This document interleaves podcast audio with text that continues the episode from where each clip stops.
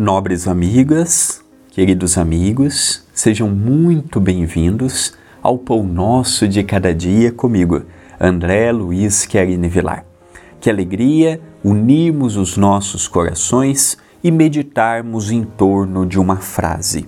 E hoje não será diferente. Do livro de minha autoria, Passos de Luz, volume 3, cujos direitos autorais sempre gosto de mencionar, doei todos eles para o Centro Espírita Perdão, Amor e Caridade. Veremos hoje do capítulo 81. Verdade. A verdade é relativa. Todos estão evoluindo com o passar do tempo, revendo conceitos, modificando costumes, espiritualizando sentimentos. Esta frase ela tem várias pequeninas, pequeninos conceitos dentro dela que merece da nossa parte uma reflexão. Então a verdade é relativa. O que é verdade para mim não é para você. E não é porque para você não é que para mim também deixará de ser. Cada um de nós tem a sua própria opinião. E feliz aquele que revê quando tinha uma opinião e estava equivocado porque geralmente pelo orgulho, pela vaidade, pelo egoísmo, não, eu, eu vou ficar errado a vida toda para não dar o braço a torcer. Quem perde com isto somos nós.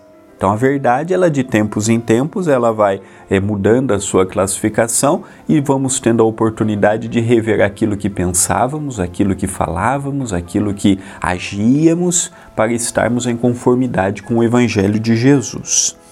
Também vemos aqui todos estão evoluindo com o passar do tempo. Então nós vemos que a evolução é outra coisa também muito relativa.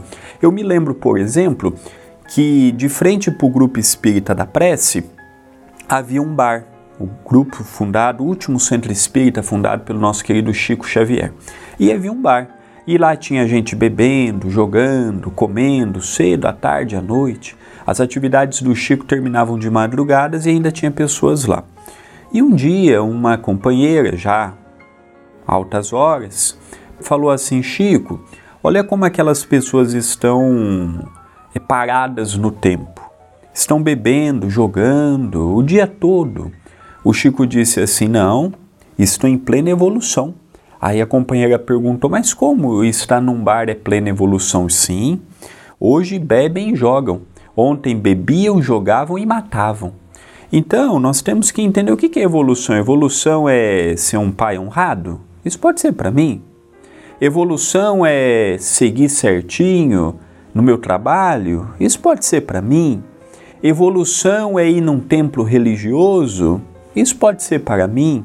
Cada um está na sua experiência e não podemos pegar a nossa medida e ser a medida do outro também cada pessoa, cada indivíduo está procurando no seu tempo encontrar esta escola, esta estrada redentora, como Paulo encontrou às portas de Damasco.